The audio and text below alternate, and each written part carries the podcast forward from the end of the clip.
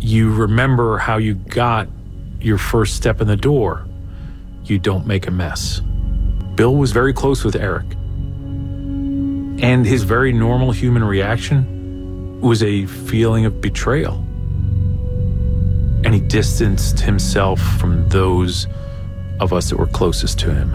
You could feel a certain type of energy in that building, a certain type of anger, a certain type of vengeance. Good afternoon, welcome in. It's Jones and Mego, minus Jones and Mego, the way everybody really wants it, let's be honest here, right, Ryan? Arkan here in the big chair. We got Andy Hart alongside. Nice to have you with us here this afternoon on this Getaway Friday for me. What you just heard there was, I believe, from episode 3 or the beginning of episode 4 of The Dynasty, which 2 more episodes came out yesterday, last night. I watched one last night and then one this morning. Saw a strapping young Andy Hart out there in the scrum, or out there in the front row. Front row, yeah, right. You were sitting next out to there. Curran, Perillo, babyface Curran. Perillo still looked old. And, wow, shot across the bow. You're not wrong. Shot across the bow. And Gasper really was the most striking. The young Gasper. I don't know. I mean, I guess, like, he looked very different. He looked both of us had the same reaction in a different way. Yeah. And a reaction I would have never thought I would have had about Chris Gasper. You said he looked like what? I said he looked like Chris Evans before he went into the Captain America machine, and got all ripped. That's what he looked like. I likened it to Barry Bonds because the Chris Gasper I know now has a bigger head. So I think we both believe Chris Gasper took PEDs. Yes, absolutely, and grew, or something happened there. Something happened, and it's not like he's like ripped now, but no, he just looks bigger. Yeah, he was like a. It was very weird. But before we get going, I wanted to let you know. See, I don't know. You didn't catch my theme of my wardrobe today. Let's see. Okay. I was inspired by the KSB. Forget the hat. Yep. This, and then underneath I have, wow. This is the shirt I wore on the sideline as a PR rep for the Patriots in the 2001 season. That is it's something. It's an Adidas. It still fits. It's actually a little big now, thanks to Awaken 180, our friends over there.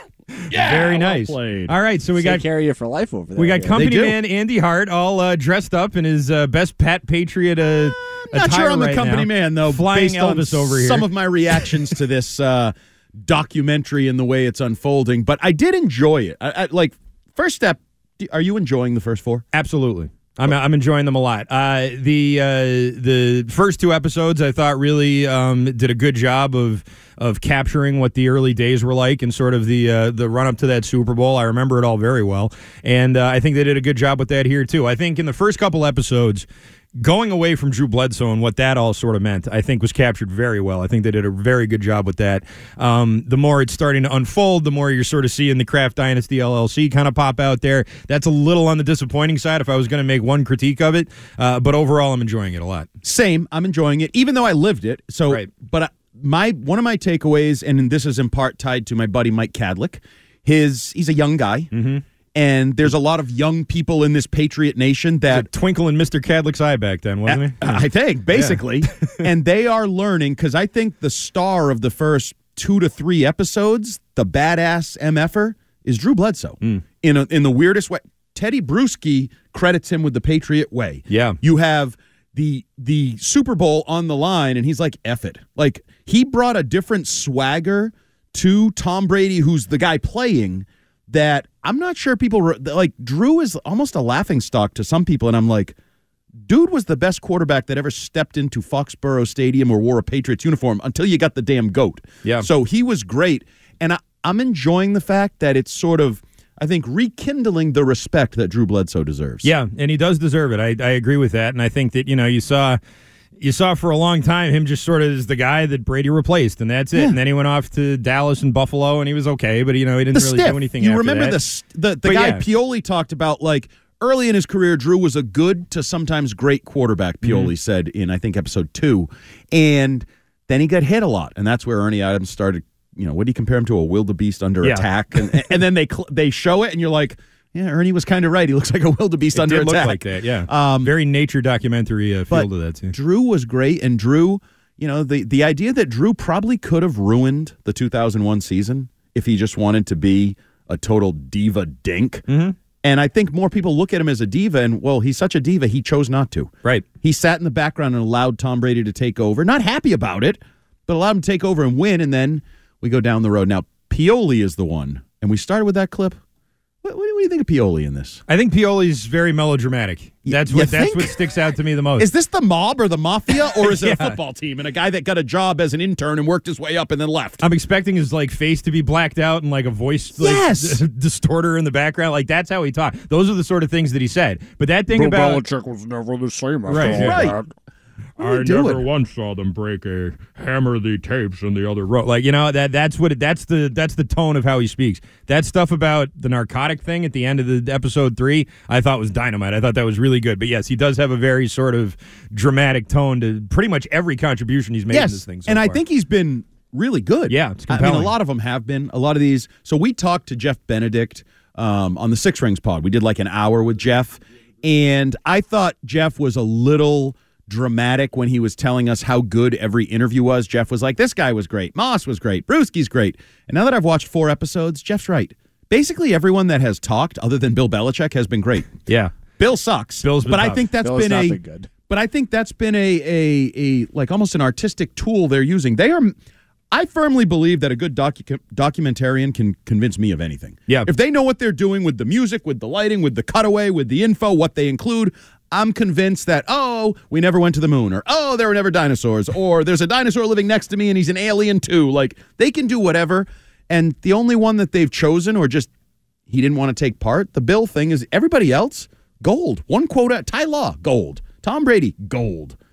Everybody's been good. Yeah, Bill Parcells' debut was, and again, it's how they sequence this documentary that I think is really interesting, where they have these cutaways, and they're talking about Bill Parcells, and then there's just this shot of Bill Parcells. It's their screen test, so to speak, and they use it in the documentary in order to introduce them. I was not expecting Bill Parcells to partake in this, and I think they did the same thing when they were talking about Randy Moss, and Josh McDaniels is saying, we got to find a guy that's going to hang 50, and they just show Randy Moss's face. It's all artistically, it's all really really cool. The camera pans over to him. You see the one earring, the other one. Yeah, no, shows up. Yeah. Now Parcells, he went the opposite. All of Gasper. Documentaries, his head shrunk. Yes, he went through one of the head shrinkers because when he first came on, I was like, "Holy crap, that's Parcells." It's not the, and I know he's aging, and that's part of the process. All are, Andy. Yeah, that's true. But he, is he in his 80s now? Yeah, he's pretty old. Early 80s, I think. Yeah, he's got to be, right? He's pretty old, and he's not going in the Patriot Hall of Fame anytime soon. He looked old in the two Bills. I thought. Oh yeah, I noticed. Yeah, I was like, wow, okay. The tune is. Well, he was kind of old. He was old here. Yeah, even though he wasn't really old, he was an older looking. Probably didn't lead the healthiest of life. So when Bill Belichick was his age, he didn't look like that. Right. That's the other thing. When you see the old Bill, you're like, wow, he looked much younger than I really recall. It ages you here. The part you just mentioned about Teddy Bruschi talking about Drew Bledsoe, I loved that part. The whole thing about the Patriot way I thought was great. This is what it sounded like. I mean, Drew could have messed a lot of things up. But as frustrated as Drew was, he still was very supportive to Tom. That meant a lot for me to see. All this stuff Belichick says, doing your job and putting the team first, Drew was living that. I mean, there's $100 million quarterback doing what's best for the team. And that's where I think the Patriot way started. Bruschi's pretty melodramatic himself. Now that I think about it. He always talks that. He does, but it's I was just sort of getting on Pioli about that. Bruschi's every bit the drama queen that Pioli 100%, was. 100%. Yeah. But he's good. He's right about that, and too. I don't know that I've ever, because this is one of those great debates. There's so many great debates in Patriot Dynasty over the years, but one of the great debates is what is the Patriot way and where did it start? And some people just, it's stupid, never heard of it, I never said it once. And then Bruschi's like, well, the Patriot way, I think all of us tend to say, well, it's Belichick or it's Brady or it's Kraft. He just basically said it's Drew. The subjugation of the ego, to steal Robert Kraft's phrase from that time period. And, again, I love that Drew is getting a little love. I don't think I came into this expecting the dynasty. I'm 40% through the dynasty. Mm-hmm. And Drew feels like one of the stars of it. Yeah, he's been kind of a bit player. I know. So you mean to say the Page Your Way didn't start when Bill Belichick gave his hotel room to Lawyer Malloy? No, that was good, too. That was very selfless. That was funny. That was very good. I enjoyed that. What is with this team and these bad hotels? Can they put their guys up in a decent hotel? No, that was a weird hotel because it was an older New Orleans hotel, and I actually did the opposite. So I was working for Stacey James at the time. Mm-hmm. We got to the hotel, and Stacy had, like, family. I don't even remember. He had multiple, like, guests, wife, kids, cousin, uncle. I don't even know who it was. I had just my girlfriend, and I had a huge room, and Stacy had a closet. And if I remember correctly, we switched. I don't know if I volunteered to switch or Stacy said we're switching, but... But the girlfriend liked it. Yeah. Well, I mean, she's my wife now, by the way. Oh, good. But just in case you say anything. It's funny if you say she's still my girlfriend. Congrats. Well, no, yeah, but I mean, she was at the Super Bowl. She was dating me, and she's going to the Super Bowl. Like, I don't think she could complain about literally anything. Mm-hmm. Shut up and enjoy it. Yes, that was the hotel thing. I enjoyed Lawyer Malloy being like, "Oh man, like he told you about that." That was pretty funny, and that was one of the only times that Belichick I thought seemed like a human in the entire thing and in anything he was describing the whole time. Well, and that's like joshing around with the players. Like he didn't. Yep. You don't see much of that, and that's the one thing. Is maybe I'm a sucker for this. Like you said, over dramatic. But I think pretty much everybody I feel like is being relatively genuine, honest, other than Bill. Bill clearly didn't want to take part, clearly didn't say anything. He's press conference Bill. I think I've said that. I think that's, Stacey, can you get them the release? I think we've gone over that kind of thing. But everybody else, they seem to be enjoying it. Now, a lot of these guys are older, like that's distant memories. But even the Vrabel thing, when Willie was like, I think you're breaking Brady. I think that might have been episode 2. Yeah, you're going too far here. And he's like, he'll be fine, or he's okay. By the way, Willie McGinnis saying that is pretty funny. Oh, yeah, because Willie McGinnis is the guy who bashes guys over the head in the and was the most feared guy in that locker room. He's players like, easy, Mike, easy, Mike. Because you think of where Willie had ties to, where he'd come from, people legitimately were fearful of Willie, and Willie's telling Mike Vrabel to maybe ease off the quarterback before you break him. That was good. Yeah, even for us, this was a lot. Here was the part where Scott Pioli talked about how the game is like a narcotic. This was the end of episode 3, and it dovetailed nicely into the beginning of episode 4, which was all about Spygate. This is how they framed it. It's difficult to explain to people sometimes, but this game is like a narcotic. When you have success, every time you get a little bit, you want a little bit more. The highest highs that you feel each time that you win, you're chasing that forever. There was this group of us that became addicts together. And we were actually enabling one another. Some of us know it, some of us don't, some don't care. As time goes by, your relationship with the drug, it changes. After winning, instead of euphoria, it's just a relief. And when you lost, it was dark. You would do anything and everything to stop the fear of losing. Anything. You know the first thing I thought of with that? Have you seen, we're talking about documentaries in various points today. Did you see Beyond the Mat, I believe it was called? The wrestling one. I've seen it. Jake the Snake. Not for a long time, but yeah. I know I'm aware of it, but I didn't see it. The first thing I thought of, in that documentary, Jake the Snake talks about road life and sex and how, like, there's a groupie, you have sex, and then, like, yeah, that's not really interesting. And now you need two groupies, and now you need this, and like the escalation of what you need to sort of get off. The mindset of an addict: if one is good, then 100 must be amazing. Right. And it's the same thing, whether it's sex or winning football or drugs or gambling. It's that addiction to the juice, to that feeling, and it's so true, right? Like you and the players always talk about that. They didn't love winning as much as hated losing. So now you're racking up the wins, but it's like, now it's just business. And I firmly believe that's why they lost in the desert. Had nothing to do with the Giants. Really? I think they looked at it as a business trip. I think there was an expectation. I've always said this. And they didn't think they could lose. No, they just expected to. Instead of going in like, this is the biggest game of our careers and it's a coronation and we're the baddest. It was like a business trip. We're just going to show up and do what we've done 18 straight times. And I always tell the story, and people in Patriots land are probably sick of me telling the stupid story. On the plane ride out, we watched... I like stories. Miracle and Rocky IV. Huh.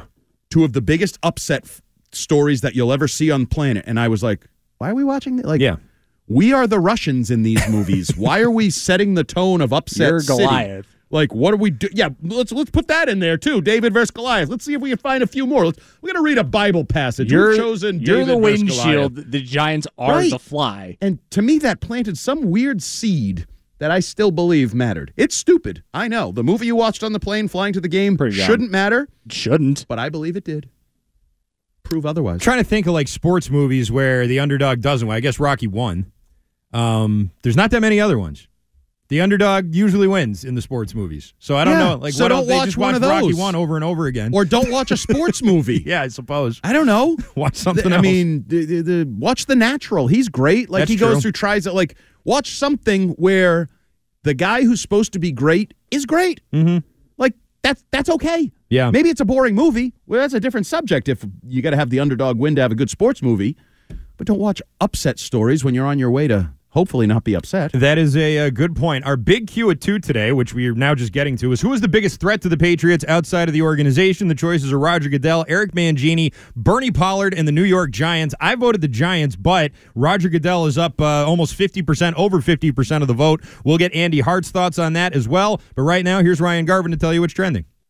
This is Jones and Mego on WEI. On WEI. We finally got some success, but I felt like Kraft wasn't always in line with the things that I knew to be in the best interest of building a team. Kraft had no real background in football, and in his inexperience, took the draft away from me, and he gave it to somebody else. I felt like some people that were incompetent were making decisions for the organization personnel-wise, and I didn't like it. And I knew I wasn't going back to the Patriots.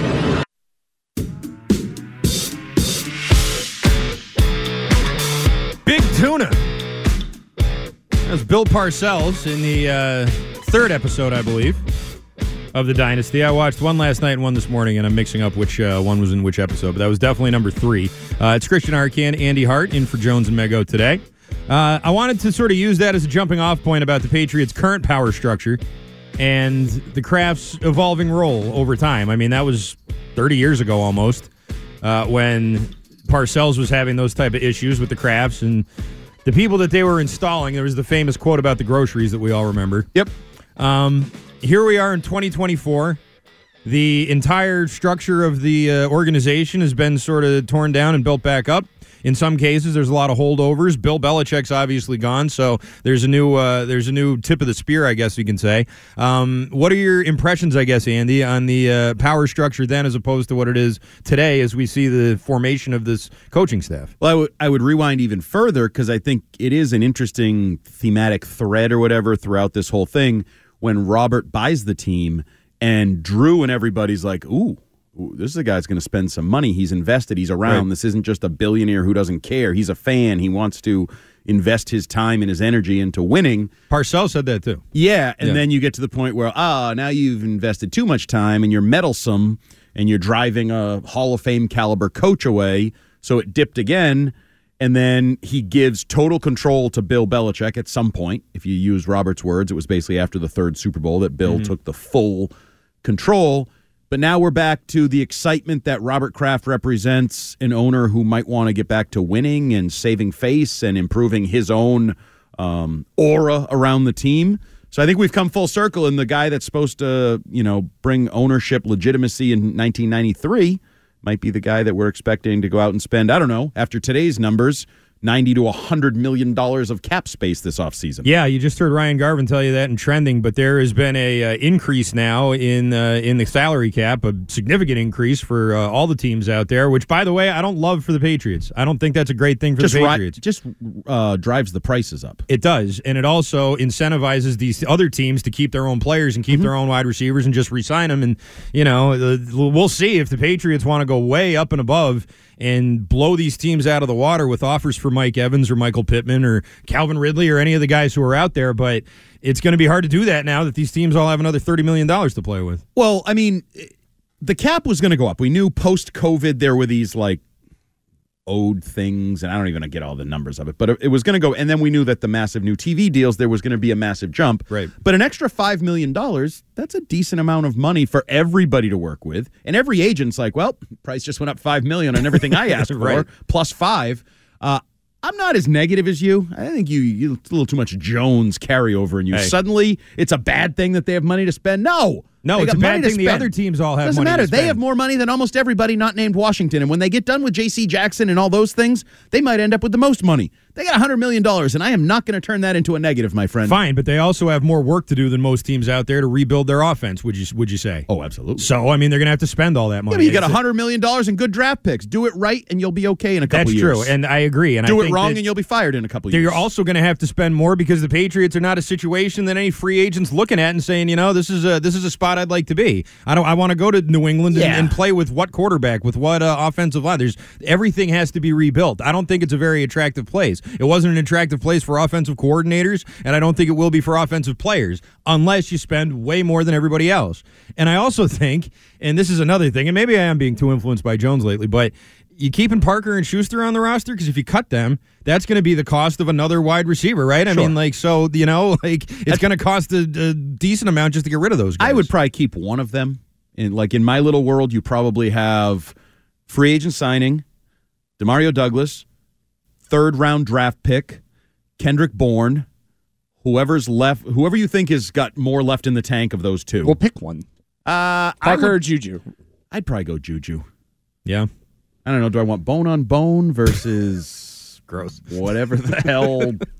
They both stink. I don't know what you want me to tell you. Neither are great. I think I'd lean more towards Devontae Parker just because he's a bigger target, you know, for your hopeful rookie quarterback to go and find and work with. Yeah, but the most overrated thing we've seen in the last few years is, it's not a 50-50. It's an 80-20 when I'm involved. Yeah, 80-20 for the other team. 80-20. Can you pull a safety away from the middle of the field so a better receiver can get open and doesn't get hospital balled going across the middle? That's what I want. I don't think you're going to get anything out of Juju at this point. Well, you're playing the worst. He was a landmine going into this season. You're playing the worst defense that's ever been on the planet if the safety's like, oh, there's a dangerous receiver and there's Devontae Parker, and I'm looking at Devontae Parker. I got to have hope Parker. At some point. If you're telling me I got to pay one of these guys, I'm going to go pay Devontae Parker if I can only have one, if I can get rid of the other with no issues. Okay. Well, we're getting off topic here, and the topic what is I do. The Kraft's meddling, the Kraft's getting involved. A shot at Bobby Greer, too, right? Yeah, just a flat-out shot. There were people making decisions who weren't really qualified. I don't think that was a Kraft thing.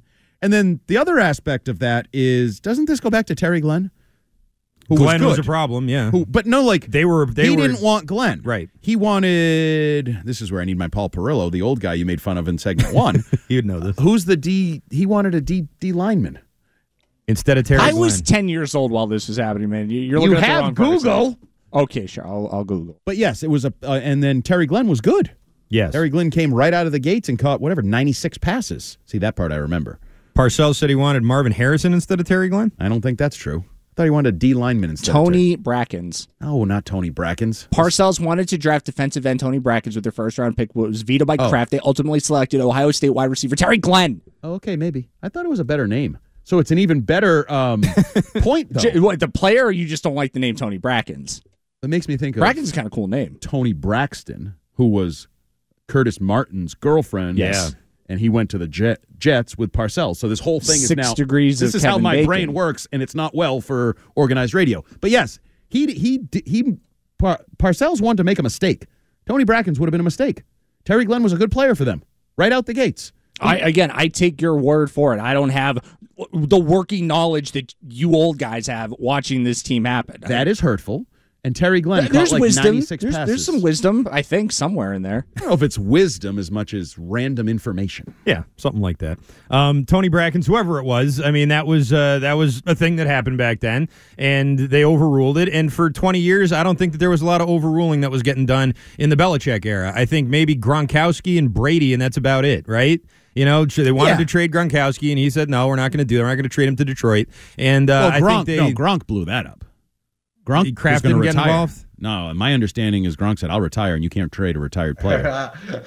Okay, well, then maybe I Gronk dug his misunderstood that then. Yeah. But, you know, there was a lot of problems with Brady and Belichick towards the end as well. Mm-hmm. And I think Kraft did get involved, but ultimately ended up siding with Bill. Either way, with the power structure being what it is right now, with Robin Glazer, Hammer Time, walking down the hallway there, being the liaison from not the team to the league anymore, but it seems more like the team to the coaching staff or the front office to the coaching staff. What sort of role are the Crafts, if any, going to have in this third overall pick? I think advisory. I don't think they're meddling. I know people want, and you guys probably want to talk it up because it's good 2 to 6 radio if Jonathan Kraft is a talking point and he's meddling and those things. I think it's Elliot Wolf and You don't Jerod think that's Mayo. A talking point if that happens? If it happens. Right. I don't think it's happening. You just asked me what I think the power fine, structure but you were acting like that's not even worth discussing. Well, I don't think it is until we have any idea that it's actually happening. Okay. I think right now, Elliot Wolf and Jerod Mayo are being allowed to do their thing. Now, that may be a disaster. And I think Elliot Wolf has final say on the personnel decisions. Like, I know we want to have intrigue in this guy, and Jonathan's going to be picking number 3 overall, or Robin Glazer is going to be signing a free agent. I think Elliot Wolf and Jerod Mayo are running the football operation at Gillette Stadium. Well, I know Jerod Mayo is because they named him the head coach. What's Elliot Wolf exactly? I don't know. Okay, so, you know, if the head of the personnel department. Okay, but if they're giving him that much autonomy and it's completely hands-off, don't you think they'd at least call him the general manager? Like, isn't that something you do in that case? No, I think they actually can't because then there would be Rooney Rule violations. All right, well, then they could have done it that way and gone through the sham interview processes and just hired him anyway, which is what every other team does. And there may also be a interim aspect to this because I do think it's interesting that he usurped Matt Groh. Matt Groh has been the highest-ranking personnel guy the last couple of years as I think he was the director of player personnel. Mm-hmm. And now clearly he is second fiddle to Elliot Wolf, which I also find weird. I think that's hard to do. I think it's hard to, like, if you were the host of this show and then all of a sudden Adam Jones takes over, like, you'd probably be pissy. Probably, right? Yeah. Or vice versa. Yeah, this more chair, than usual. He definitely, yeah, I know, not anymore true. Than I usually am. But, or vice versa. Like, if this were the new thing and next time I come in here, he's behind that screen over there, Adam Jones. Wouldn't he be pissy? Probably. Is that a good working environment? For me, yeah. Yeah, for you, you're Elliot Wolf. You just got a promotion. It'd be great. I have to suffer. You're making the decisions, but Matt Groh, Adam Jones, behind the glass. Is pissing and moaning and doing all kinds of things behind the glass. If you love football, this is the place to be.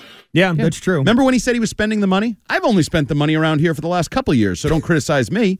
Well, you're not spending the money anymore, it doesn't seem like. Guys who love football know that this is a place for guys who love football. You got the you want fast players, draft Tyquan Thornton cut? Oh, yeah. Because that didn't go well. No, it did not. Oh, he's getting jacked, though. You've been checking out social media? I saw. Kendrick Bourne was commenting on it. He's getting the XXL. You want to get faster? Just like if you want to get tougher, you better get tough guys. Okay. You want to get faster? You better get fast guys. What's more laughable, that or collaborative and the we teach from a position of love? Collaborative is going to be the most overused word in the Patriots offseason. We've already heard it 30 times going into the introductory press conferences for the coaching staff. Hate it. Because then it's like, well, it's like, how do I hold anybody accountable? How can I, as a fan, go, who am I mad at? Who can I credit? Who is responsible for the shape of this team now that Tom Brady and Bill Belichick and the Patriots dynasty is officially over? Who am I looking at? Who is making decisions? And it's the exact opposite of what we've lived forever, where, fair or not, you praised or criticized Bill. In the end, even he said it, remember? In the end, it falls on me, whatever that quote was. Whatever it is, blame me. And now it's the opposite. Almost whatever happens, we're not real sure. Should we praise Jonathan? Or should we praise Robin? Should we praise Robert? Well, that's what I think Arcand is getting at as far as like where Robin Glazer kind of fits into this whole thing, as far as having like a liaison to ownership. Like, she might not be making decisions, but you know she's reporting all the details that are going on in these meetings right back to Robert Kraft and Jonathan Kraft, and therefore... in the hiring process for the offensive coordinator, she was in the meeting. I think that is super bizarre, that the person who's just negotiating contract... It would be like having a payroll person in when you guys are negotiating a new contract. Well, like, why are they here? They're just here to do money talk? Can't we do this after the fact? Like, I think it's a little more than it's made out to be, and I think it's because Robert and Jonathan do want to get their franchise back, and if that's the case, then you blame them. Exactly it, Arcand. Something will start to get pointed back at the Crafts. Right. In the end, I believe that. You can blame them because... But they may not necessarily be meddling. Right. But you blame them their organization for the choices that they made. Right? You believed in Jerod Mayo because you went to Israel with him 5 years ago. Mm-hmm. Like, if that blows up, that all trails back to you. Yeah. It's kind of like Brady. Oh, Belichick got rid of him. No.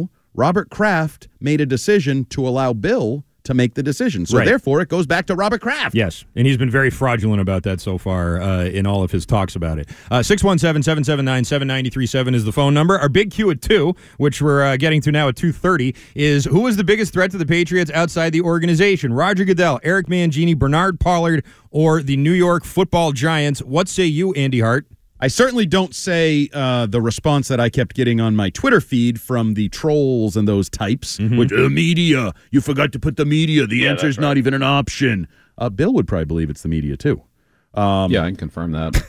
So how'd the media threaten the page? You know, like, maybe you could say the Tomasi article, but, like, they did retract it and they did apologize. Like, what was the threat, really, that we posed is what I'm wondering. I remember during Deflategate in particular, the media rallying around that team for the most part. That's how I recall that. And the same thing with Spygate. So I think it's had a very friendly media for the bulk of 25 years. Yeah, you know, for the most part. There was people on the radio. You ever hear of Jerry Thornton?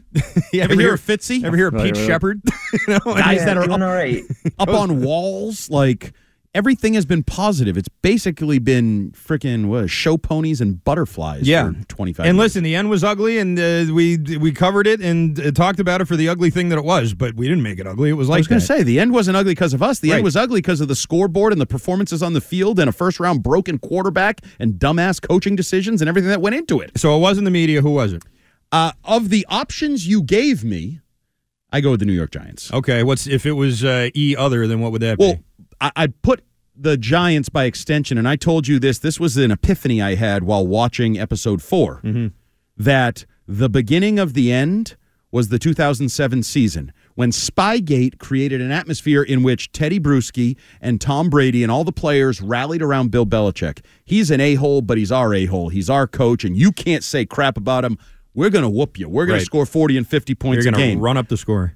And then, when Tom Brady was in the same position, Bill Belichick said, I don't know. Ask Tom about his balls. Yeah, I'm no Mona Lisa Vito. I mean, I just work here. Don't ask me. Don't shoot the messenger. I think that whole dynamic, full support of Bill Belichick when he was in a time of need, and then failure to fully support Tom Brady. In fact, that's a great point. Bill had his replacement ready.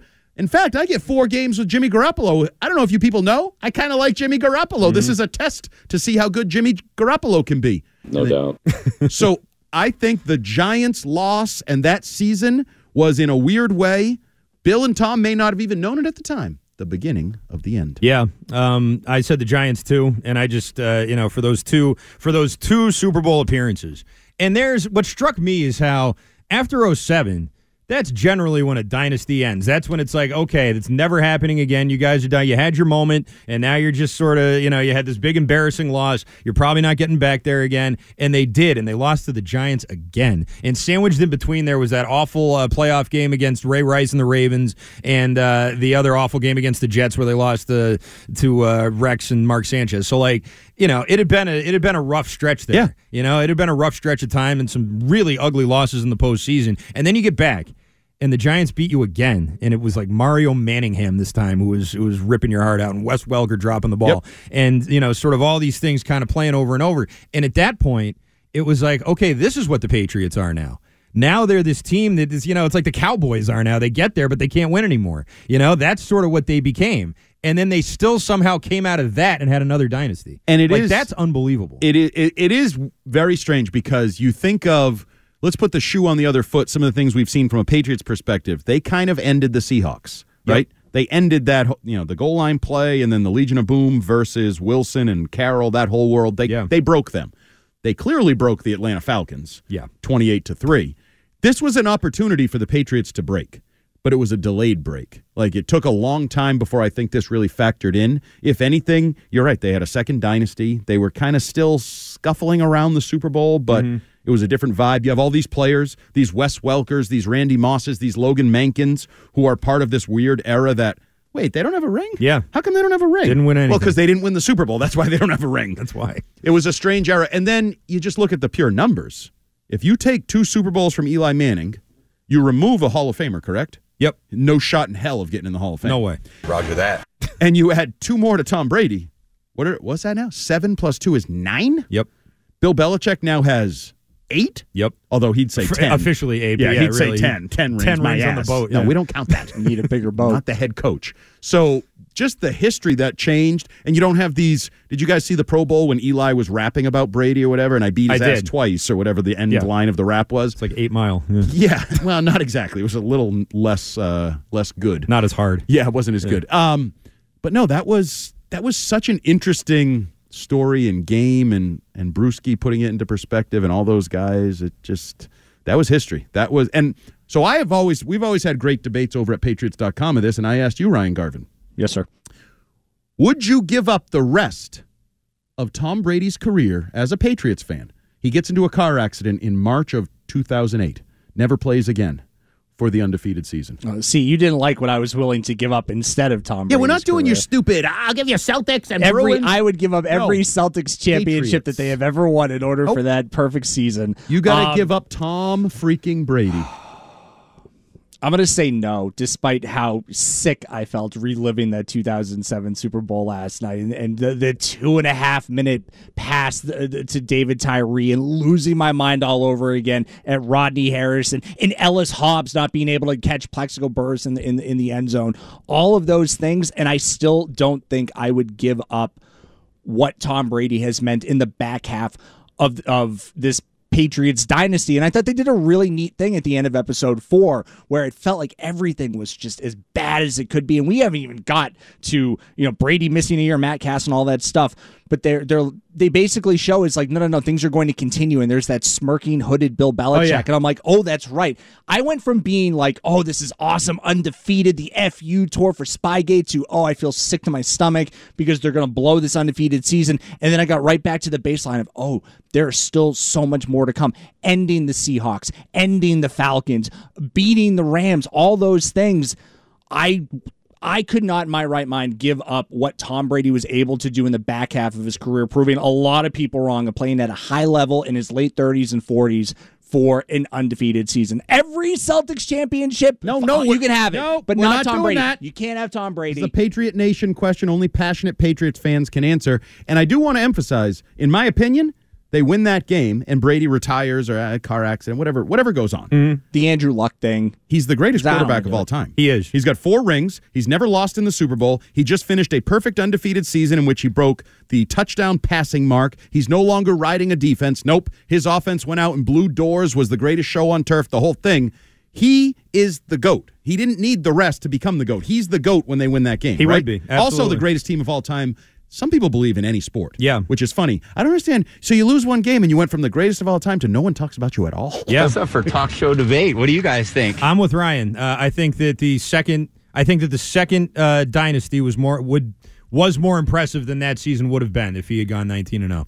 And I know that's like a sort of weird thing to say, but like, you know, the Dolphins went 14-0 or whatever with Worrell and Greasy, and like, you know, that was great and everything, but no one has ever had that long of a stretch with 3 Super Bowls at the beginning of their career and then 3 at the end. So no one's ever done that. Can I ask you a quick question? I know we're up against it. Yes. You say that now. If I had asked you that, like the devil visited you that day before the game, you can win today. Yeah. You'll have the greatest of all time, Brady. But he's or like done. After the game, they say you could go right back after the game and undo that and make it a win instead. Yeah, I punched a hole in my friend's kitchen wall. What an a-hole. And punched through the because it was drywall, and I punched right through. I fixed it. The next day. Still an a-hole. I was the only Patriots fan in the play. There was like 20 people there. I was the only Patriots fan. Everyone was rooting against me, just like it said in the documentary. And I walked into the kitchen and I raged. Punched so that's even wall. Better. Right after the game, the devil visits you. Absolutely, 100%. I would have fixed the hole right then. I would have had the devil fix the hole. I would have gone with the Patriots because you don't know that. What's coming is coming, right? You just I would have wanted the instant gratification right then, no question about it. The Matt Castle era would have begun if it was up to Christian Arcand. Yeah, we would have never seen Tom Brady again. That was 25-year-old Arcand. 42-year-old Arcand is okay with the two dynasties. 617-779-7937. There's your phone number. We'll continue talking about the Patriots. We'll get back in to some current Patriots topics as well as continue to discuss episodes 3 and 4 of the dynasty. But when we come back, we'll get to your phone calls. And the Bruins got a pity point in Calgary last night. That's next. AUDACY. Type that into your app search. It's so dumb. Then download. My brain is melting. This is Jones and Mego on WEEI. What needed to change and what certainly did change over the next 40? urgency, and we need to find our legs. I thought, the perfect example was I thought Pav, I talked to him. I thought his legs were really heavy in the first period. And I moved him off the line, and halfway through the period, he goes, I found my legs. So it was kind of the feeling the team had. We got better throughout the game. We got a point. I'd like to finish that off in overtime. Marchand to Pasternak. Weegar stumbles. Pasternak saved by Markstrom. 2-on-1. Kadri.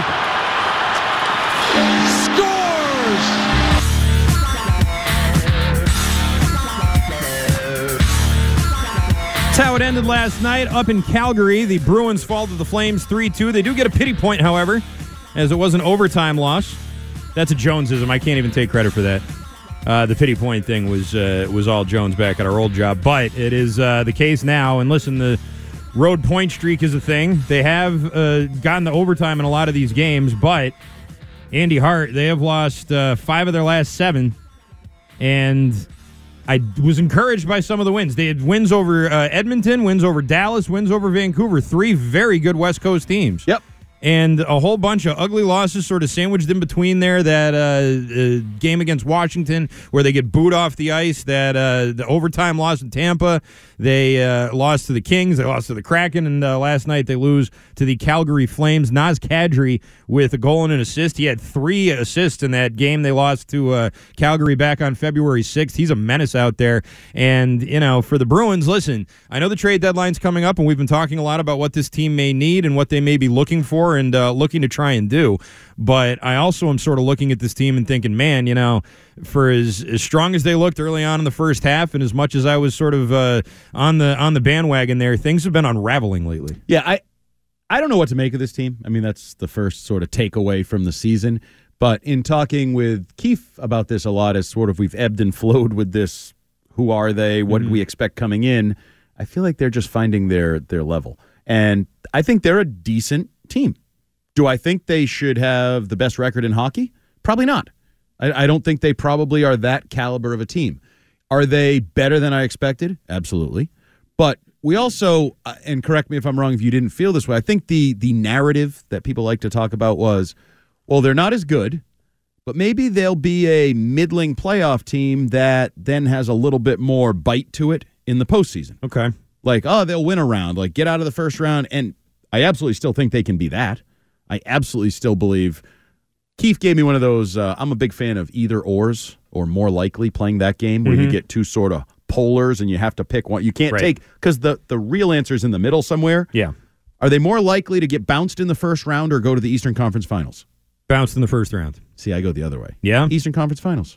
I'd like to think that. I just, it's hard for me to get there. I don't know what the rest of this stretch is going to look like. I mean, we're pretty close to the end. It's not like we got 14 games left, no, 20 something games left. Like there's maybe a third of the season to go here, and I feel like since the All-Star break, they have been very uneven. They've not been able to sort of get on track. And but you can win a series 4-3. You can be uneven. You can, and, right? And didn't they lose a series last year in Game 7? Yes, which we believe they mismanaged a lot of their roster. Correct? So they mismanaged it and lost. So don't mismanage it. And you can play mediocre. Okay, no problem. No one's go get him. I don't think they will mismanage it. Just don't do what you did last year, and you'll be better. Here's a clue: just play Swayman.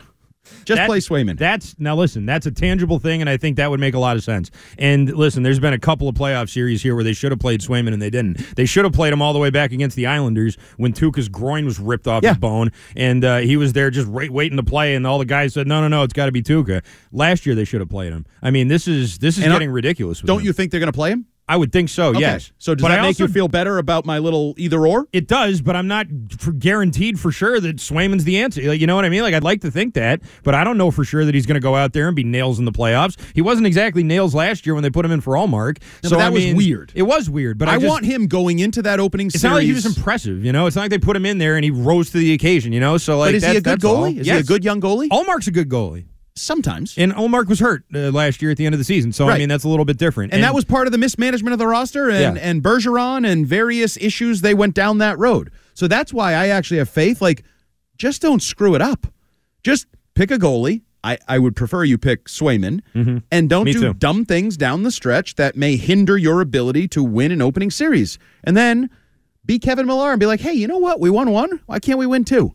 Like, we're a pretty good hockey team. Did you see the standings? I know everybody didn't have expectations on us, but we were atop the standings. We proved over a totality of a lot of games we're a pretty good hockey team. Yeah, and they're still on top of the standings. Right. They're tied with Vancouver right now. And so, they just had a good win two nights ago. But Florida's creeping up on them. The Rangers are creeping up on them. It's not going to be easy from here on out, I don't think. It's not supposed to be easy. And whatever they're doing, whatever they bet, it was easy for the beginning of the year. I mean, they were cruising for most of the year. And last year, they cruised the entire regular season. So, I mean, how'd that work out for you? I'm just saying, like, that's it. Like, that was them cruising through the regular season, and they got bounced in the first round. They're having a rougher season this time, and what? I'm supposed to expect they'll be better? Yes, their metal is tested. Okay. They are playoff proven. Let's just hope they don't get the Flames in the finals because they have their number. Actually, I hope they get the Flames in the finals. You know why? Nas Kadri can beat them in seven. Because it means they're in the frickin' finals. That's true. It's a good point. 617-779-7937. There's your phone number. We're going to take a quick break. When we come back, the Boston Celtics back in action. We saw them take down the Chicago Bulls last night. Jason Tatum had a lot to say after the game and really all-star weekend. So we'll get into that, some of the Tatum discourse, and the Celtics back in our lives right after this.